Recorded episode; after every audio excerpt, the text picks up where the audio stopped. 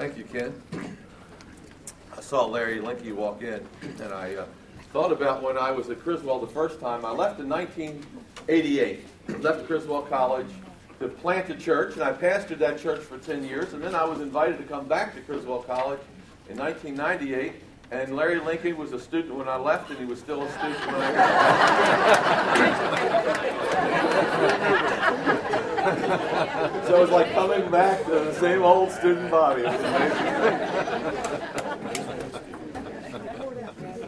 but uh, he did graduate that year. And I thought that I held the world's record for graduation. It took me about six years to get through college, but Larry broke the record. Did you get a master's degree in that? I did. He got a master's. The next year. the following year? That's good. So, uh, also wanted to announce the upcoming uh, Criswell Theological Review, which we're in the editing process right now. It's going to be on Christian and alcohol. And uh, we're an academic journal, so what we do is we'll take a topic like that and we look at it from every angle. We allow people from all the different positions to state their case. And the journal makes no statement. In other words, that's what we are. We're an academic journal. We let people read, determine who made the best argument. So that'll be out probably uh, in the first week or second week in April. I'm back from the printer. So if you're interested in uh, having one of those, let me know. We're charging for those of you who are really interesting, interested in that journal twice the normal cost. Okay. if you're not interested, we'll be glad to make arrangements for you at the normal price. okay. Let's take our Bible and open up to Luke chapter four. Luke chapter four. That's a controversial issue, and it's a great issue to study because the Bible has a lot to say on both sides. It's not a one sided deal, so it's uh, very interesting. Okay, uh, Luke chapter 4. And we're going through verse by verse through the Gospel of Luke. This is a Bible study, it's not preaching. Some people say it was a good sermon today, but it, we're just going through a Bible study. And last week we were in chapter 4, verses 14 through 30. And we saw Jesus was in his hometown of Nazareth, and he went into a synagogue and he preached. And if you want to know what he preached, you can look down at verses 18 and 19. They are in red. And basically, he said that he has come to set the captives free. And he started talking about the kingdom of God coming upon the earth in some way. And he said that in his ministry, that was being fulfilled. The blind were seeing, the poor were uh, hearing the gospel preached to them, the captives were being set free, and so on and so forth. And this week, we pick up at verse 31, and he moves to another city. Now, the reason he moves to another city is because when he preached the gospel in his hometown, it was rejected. He said to, that, to those people in his hometown of Nazareth, Today, this scripture is being fulfilled in your sight and in your hearing and I'm the Messiah. And they didn't want to hear it. And they tried to kill him, and they threw him out of his hometown. So now he comes to a city of Capernaum. And look at verse 31. Then he went down to Capernaum, a city of Galilee, and was teaching them on the Sabbaths, plural. Notice that. And they were astonished at his teaching, for his word was with authority. So what he's doing in this next town is the same thing he did in his hometown. He's going into the synagogues on Saturday and he's teaching them. What's he teaching them? I think the same thing that he taught in the other synagogues. Now, I want you to notice a few things. First of all, I want you to notice in verse 31, it says he went down to Capernaum. This is not a direction. It doesn't mean that he went from north to south. This deals with geography and elevation. Uh, Nazareth is approximately 900 feet above sea level. Capernaum, where he goes, is over 600 feet below sea level. So when it says he's going down, he's going down, uh, I guess, in elevation is how we should say that. But he's still in the region of Galilee. Now, notice in verse 32 it says they were astonished. That's the same response that he got back in his hometown. Remember that? Back in verse 22? And we're going to compare and contrast these two events because I think that's what Luke wants us to do. He wants us to tell how he was received in his hometown and then see how he was received in the next town. And he wants us to see the comparison and the contrast. in verse 22 in his hometown, they bore him witness, and they marveled at his gracious words. Look at that. Now look at verse 32 in the next town. They were astonished at his teaching, for his word was with authority. Same response, same initial response. Jesus speaks with authority, he speaks with wisdom that's above uh, the level, what we would call human common sense, and they realize that his words have God's power behind them. Now look at verse 33. Now in the synagogue there was a man who had a spirit of an unclean demon, and he cried out with a loud voice, saying, Let us alone! What have we to do with you, Jesus of Nazareth? Did you come to destroy us? So, what happens is that when Jesus preaches in this synagogue in Capernaum, he's immediately confronted with a demon possessed man. Now, very interestingly, what we see is that at the beginning of chapter 4, he's tempted by the devil. That's at the beginning of chapter 4. He's tempted by the devil.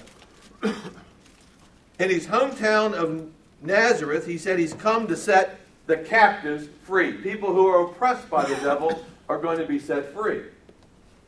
Now, in verse 33 and 34, he's doing it. He's setting the captives free. We have this person who's demon possessed, and he's going to set this man free. Jesus confronts the devil, and he's victorious over the devil in each round of confrontation. Now, notice about this man in verse 33, it says he had a spirit. He's spirit filled. Jesus is spirit filled. Now, to make sure that you understand the difference, Luke gives us an adjective. It says he had a spirit, and then he tells you what kind of spirit the man was filled with unclean spirit. And if you don't get it yet, you make sure he adds the next word, demon. So he's distinguishing between the spirit that Jesus has and the spirit that the man has. Now you saw back in 418, Jesus said, The spirit of the Lord is upon me. But the spirit of the devil is upon this other guy. So that's the contrast and the comparison that you need to be noticing. And then in verse into verse 33, the demon speaks out at the top of his voice. Now, we, meet, we believe that he's speaking through the man's vocal cords. Notice what he says Leave us alone. Who's the us? Probably the man and the demon in this particular case. The demon's controlling the man, and the man, as a result, has a negative influence. He wants to be left alone. Second of all, what do we have to do with you, Jesus of Nazareth? And the answer is nothing. Uh, you shouldn't be in our territory. This is a territory that I'm controlling. I'm controlling this man. You shouldn't be here.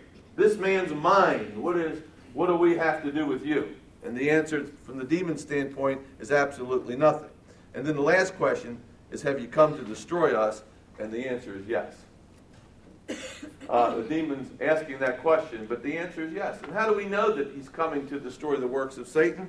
Because back in verse 18, he said he came to set at liberty those who are oppressed. So the answer is yes, he is indeed going to set this man free and he is going to destroy the works of the devil. And then at the end of verse 34, the demon says, I know who you are, the Holy One of God. Now, that phrase, Holy One of God, has been mentioned one other time in Luke, all the way back in chapter 1 and verse 35, where Gabriel said, And the Holy One the, the little child who will be born to you is the Holy One of God. So the devil identifies Jesus. The, de- the devil, the demon in the child, recognizes Jesus as the Holy One of God, which means that he's the Messiah. Now look at verse 35. But, this is very important, the but there. That's what the demon said. Now here's what Jesus said. But Jesus rebuked him, saying, Be quiet and come out of him. In other words, shut up and get out. And Jesus takes control of the situation. The demon wants to know what Jesus has to do with him. He's going to tell him what he has to do with it. I'll show you not only what I have to, what I'm going to have to do with you, but I'm going to show you what I'm going to do with you. And he tells the demon to shut up and get out. Jesus takes control of the situation. And when the demon, verse 35, had thrown him in the midst, he came out and did not hurt him. So Jesus sets the captive free, and the man just collapses at Jesus' feet, but he's not injured. But the demon's gone, and the man is no longer controlled by the devil. He just collapses, which is very interesting. That shows you how much control the devil had over this man, even using his voice. Okay? Now we have the reaction of the crowd. Look at verse 36. Then they were all amazed. And I would say that if someone came into this room, like Larry came in today, and uh, he started to say to me, Leave us alone. Streett, what do you have to do with me? You come to destroy me? And I said, Shut up and come out. And suddenly he just flipped out of his chair and he rolled right here on the floor. You would have the same reaction that these people had.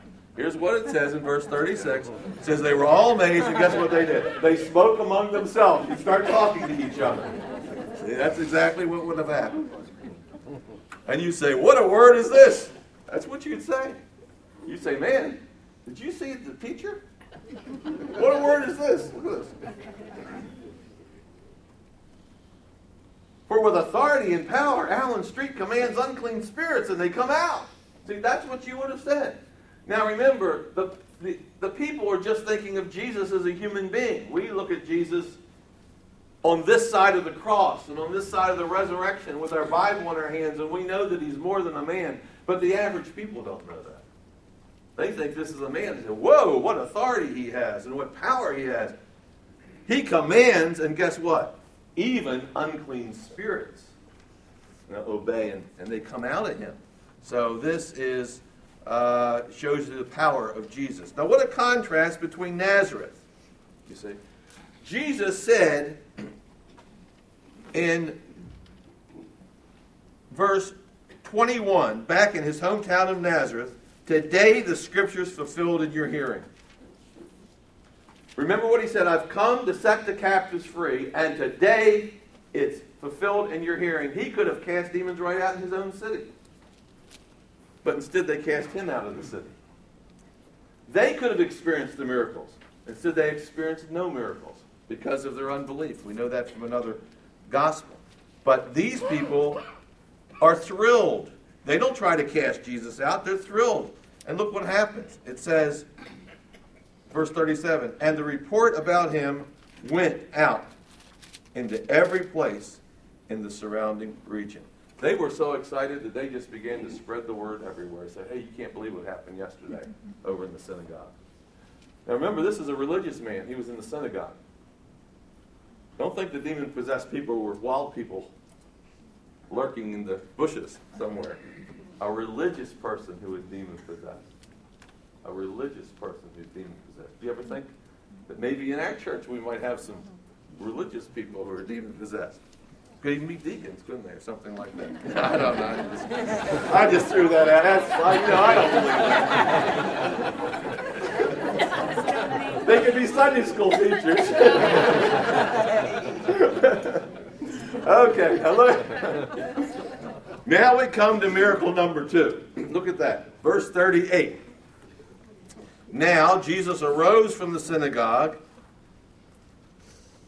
and he went out with the lunch bunch. Look, he goes to Simon's house. He goes to lunch. After the church service, he's going to go eat lunch. So he goes to Simon's house.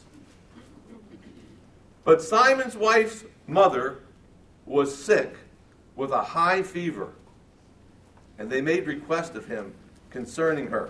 Now, on what basis would you say they asked Jesus to take care of Simon's mother?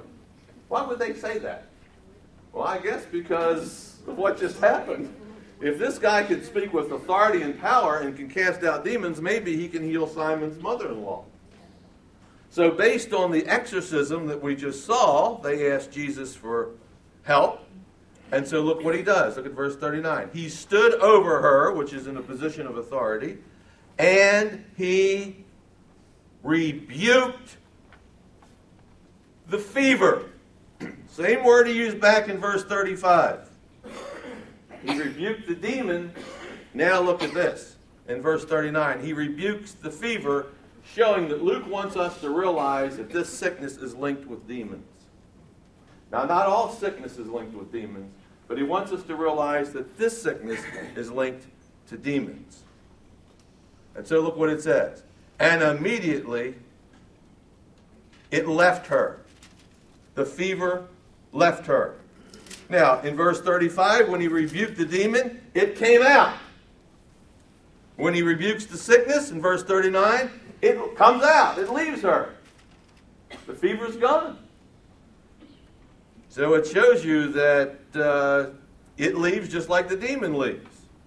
Now, very interestingly to me, that the first miracle involved a man. The first miracle that Luke records involves a man. The second miracle involves a woman. The first miracle involves an exorcism. The second miracle involves a healing, but both are dealt with the same way. Jesus rebukes them. And they leave, they come out. So I believe that both of these are to be looked upon as having some sort of demonic source. Then look at the end of verse 39. And immediately she arose and she served them.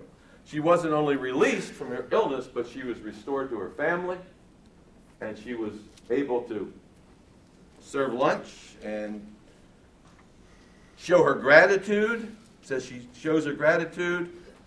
And how does she show her gratitude? Through hospitality, which is very interesting.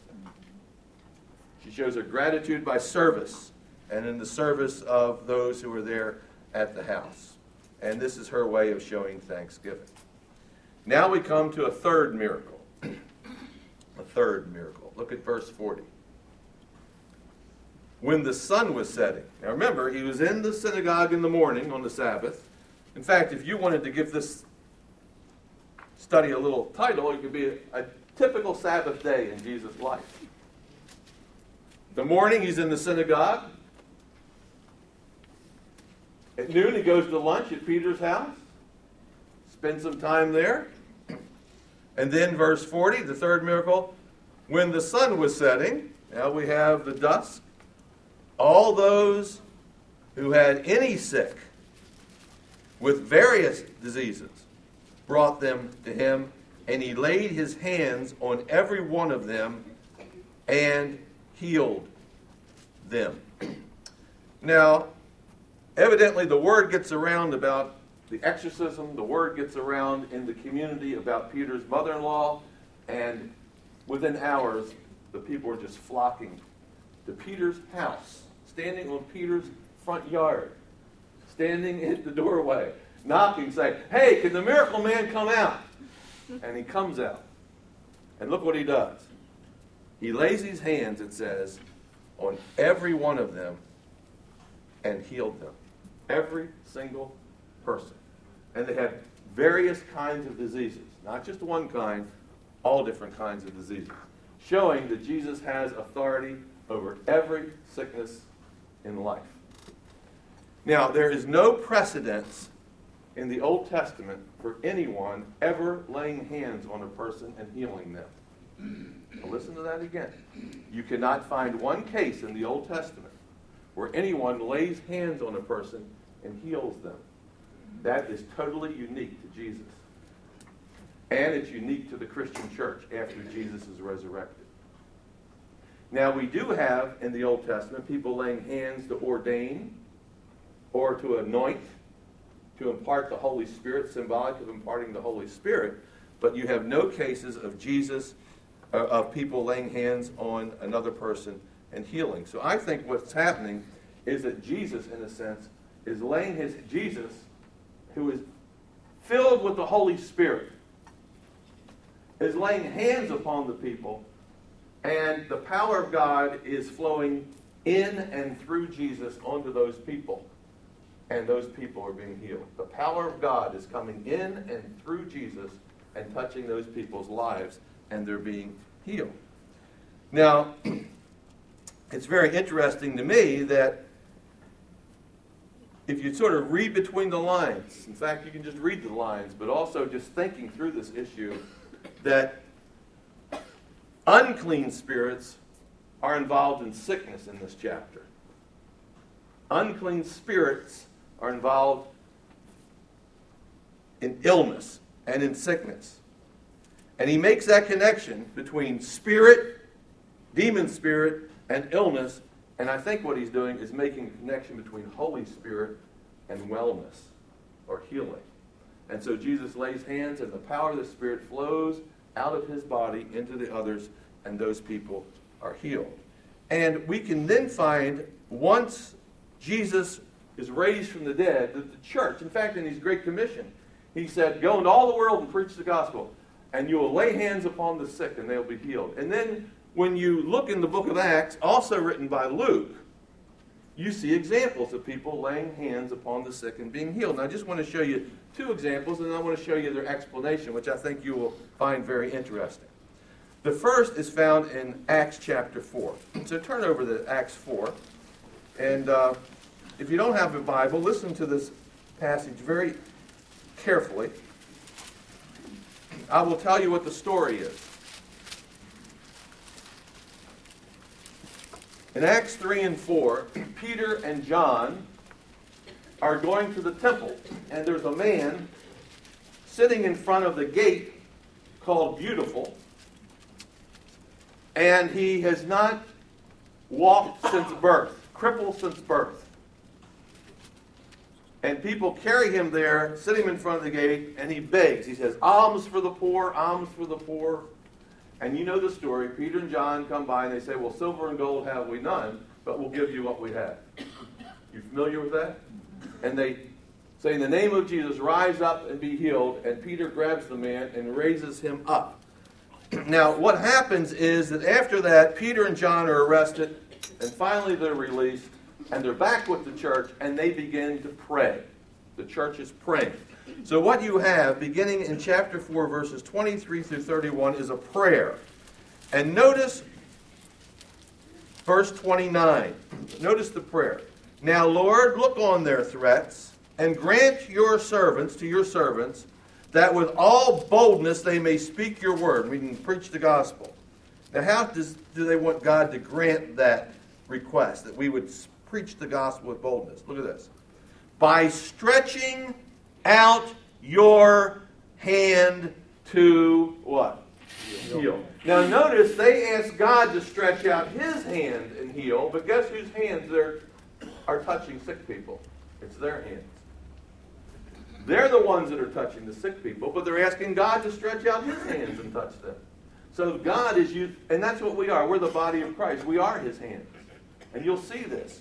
Now look at this next chapter, chapter 5. Chapter 5. And look at verse 12. I'm only going to show you two examples, but there's more in the scripture. Chapter 5 and verse 12.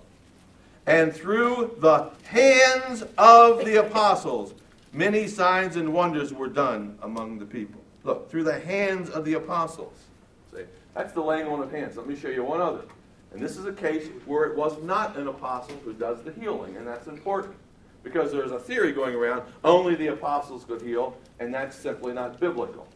That's a nice thought, but it just doesn't fit Scripture. Now look over at Acts chapter 9.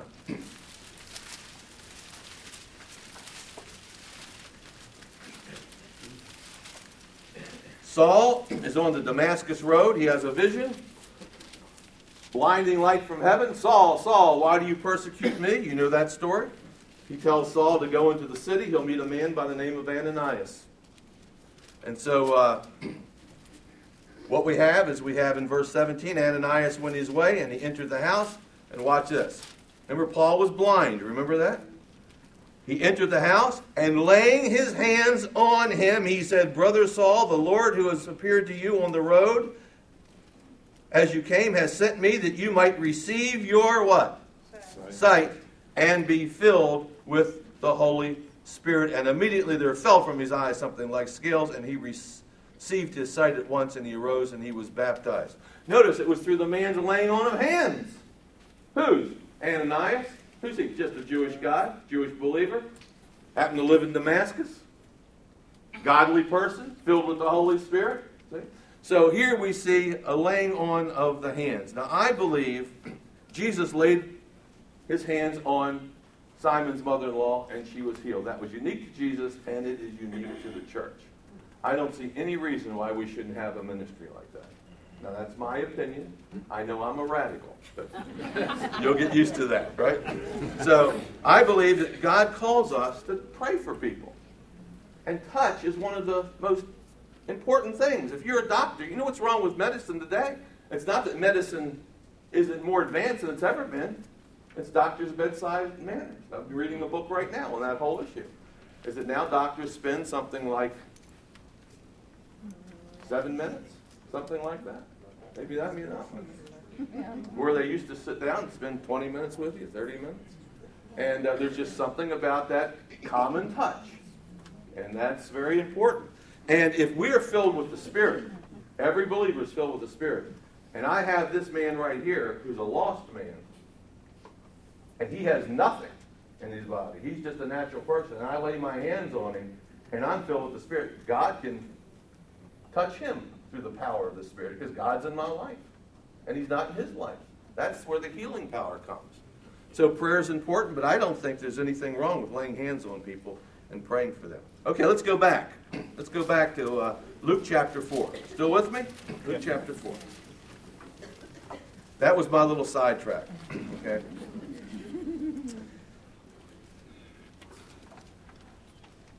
So the people come and uh, he lays hands on them. Everyone are healed. Now watch this. Verse 41. And demons came out of many of those people whom he healed.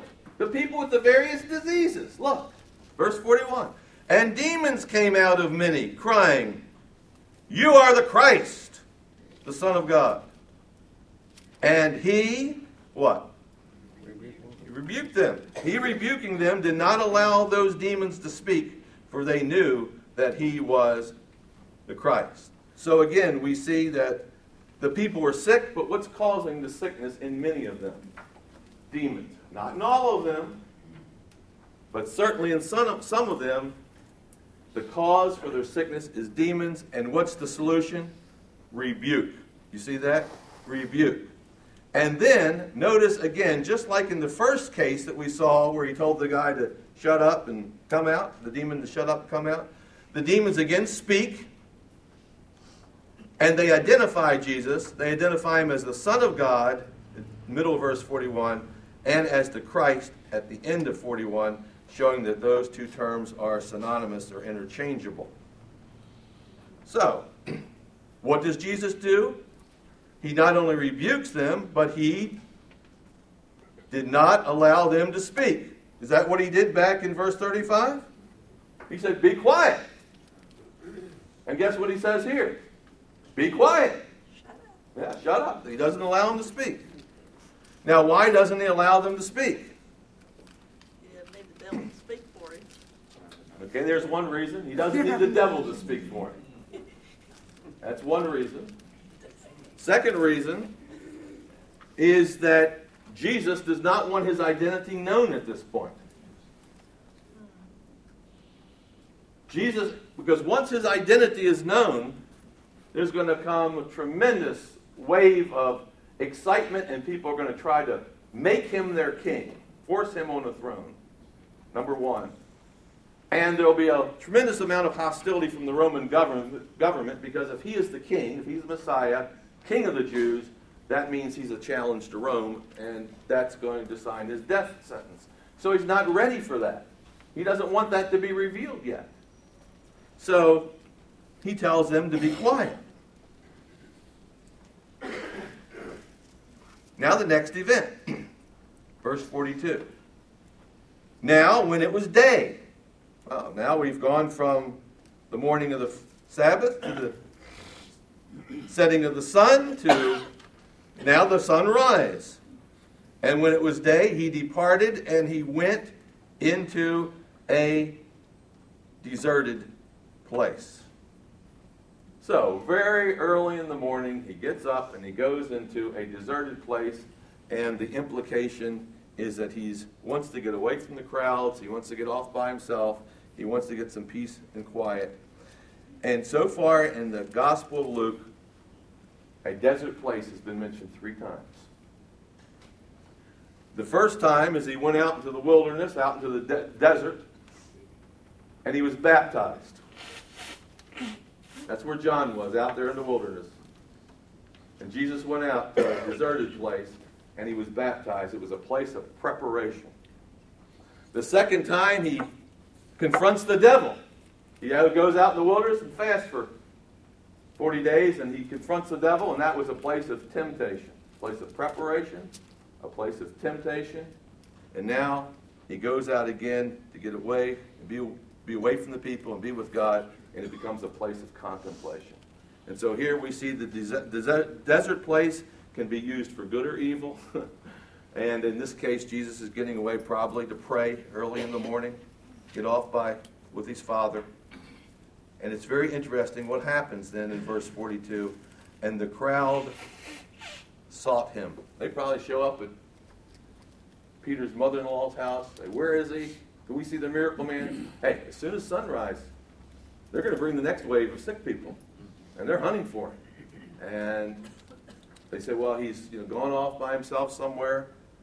And they came to him and they tried to keep him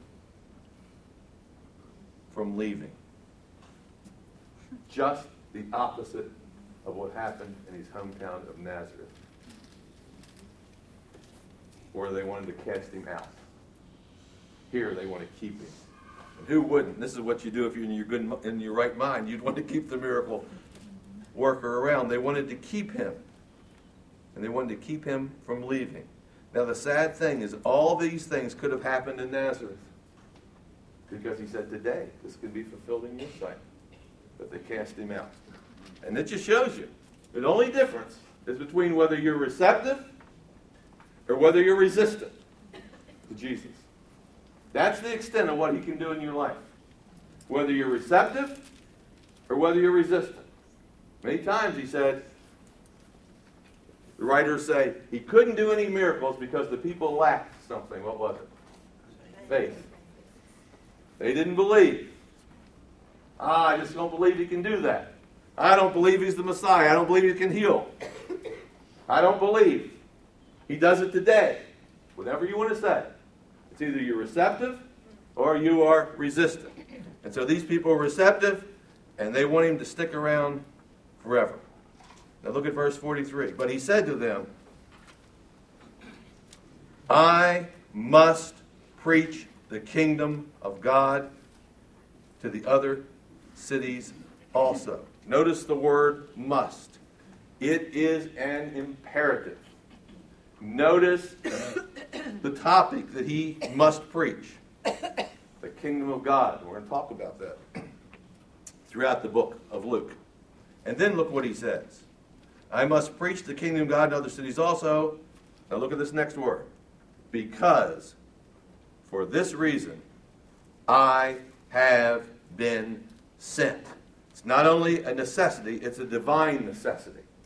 This is the reason that God has sent Jesus into the world to preach the kingdom of God. Now, what is the message of the kingdom of God?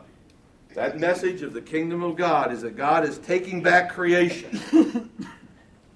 Satan has captured creation. You remember when that happened? Garden of Eden. God is taking back creation. He's setting up a new world order. He's setting up his kingdom as opposed to the other kingdoms. He's setting a new world order where the demonized and the sick and women and others who live on the margins of life and those who are oppressed will be set free from all oppression and will be welcomed into God's kingdom. That's what the kingdom of God is like. The kingdom of God is the opposite of the way, of the, way the world operates. God is delivering the world from the power of evil. And so the gospel of the kingdom speaks of a clash between two kingdoms. you have the kingdom of darkness, Satan's kingdom, which we see in this passage right here, which is intent on keeping people in bondage through sickness, through demon possession, political bond, bondage, intent on keeping people in bondage. What kind of bondage? Every kind of bondage you can think of political bondage, spiritual bondage, economic bondage. That's what Satan wants. Anytime you see oppression, that is a manifestation of Satan's kingdom. Christ's kingdom is intent on setting those captives free. In every possible way. Satan's kingdom is intent on segregating people, separating women from men, rich from poor, slaves from free, clean separated from unclean. Segregation is part of Satan's kingdom. Separation. Divide, conquer, divide, conquer, divide, conquer. God's kingdom is intent on bringing about wholeness by bringing people together into a new community called the church, where there's no longer male or female, there's no longer Jew or Gentile, there's no longer free or slave. We're all one in Jesus Christ. That is what the message of the kingdom of God is about, where everybody's a somebody and nobody's a nobody. Amen. That's what Jesus came to do. That's why his message was resisted by those people who had all the privileges and the ones who made the rules. Because all the rules were made for their advantage. And so Jesus is resisted by people like that even synagogue leaders. Now look finally at verse 44. So then what happens? And so now we have a summary statement. He said he had to go to the other cities, and so so so it says, and so he was preaching in the synagogues, plural, in Galilee. Some translations say Judea, which simply means the land of the Jews. So he just starts going everywhere and preaching the same message, the gospel of the kingdom, and with the evidence or the manifestations of the kingdom uh, being displayed when he preaches that gospel message, setting those captives free. Next week, we'll pick up at chapter 5 and verse 1, where he calls the disciples unto himself and he forms a team. And so his ministry can be multiplied and be more effective out there. That's where we'll pick up next week. Father, we thank you for this word. We thank you for this message. We thank you that we can see a contrast. Lord, may we examine our own hearts and see if we are receptive people or we're, whether we're resistive people. Lord, are we promoting the kingdom of light or the kingdom of darkness? Lord, help us to be Jesus people. Help us to go out and boldly proclaim the gospel of the kingdom. Help us, Lord, to put our arms around people, pray that they will be healed. In Jesus' name we pray. Amen. Amen.